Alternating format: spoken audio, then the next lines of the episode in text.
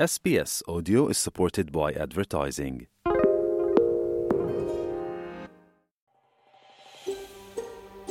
شما به اسپیس فارسی گوش می کنید.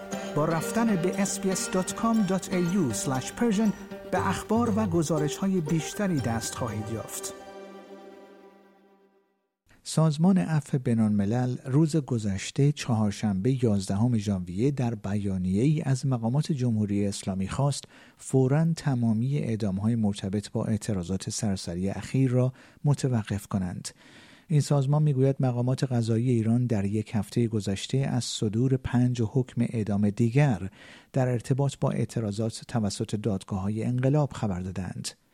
در همین حال بریتانیا نیز از جمهوری اسلامی خواست علیرضا اکبری شهروند دو تابعیتی را که بنا به گزارش خبرگزاری ها در ایران به اتهام جاسوسی برای بریتانیا به اعدام محکوم شده است آزاد کند. جیمز کلورلی وزیر خارجه بریتانیا در توییتی نوشت که این حکم از سوی یک رژیم بربرمنش صادر شده که هیچ ارزشی برای زندگی بشر قائل نیست.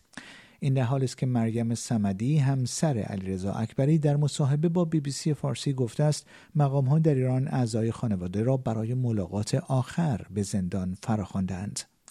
روز چهارشنبه خبرگزاری ها در ایران به نقل از قوه قضایی جمهوری اسلامی گزارش دادند که آقای علیرضا اکبری به اتهام جاسوسی برای بریتانیا و افساد فلعرز و اقدام گسترده علیه امنیت داخلی و خارجی کشور از طریق انتقال اطلاعات به اعدام محکوم شده است.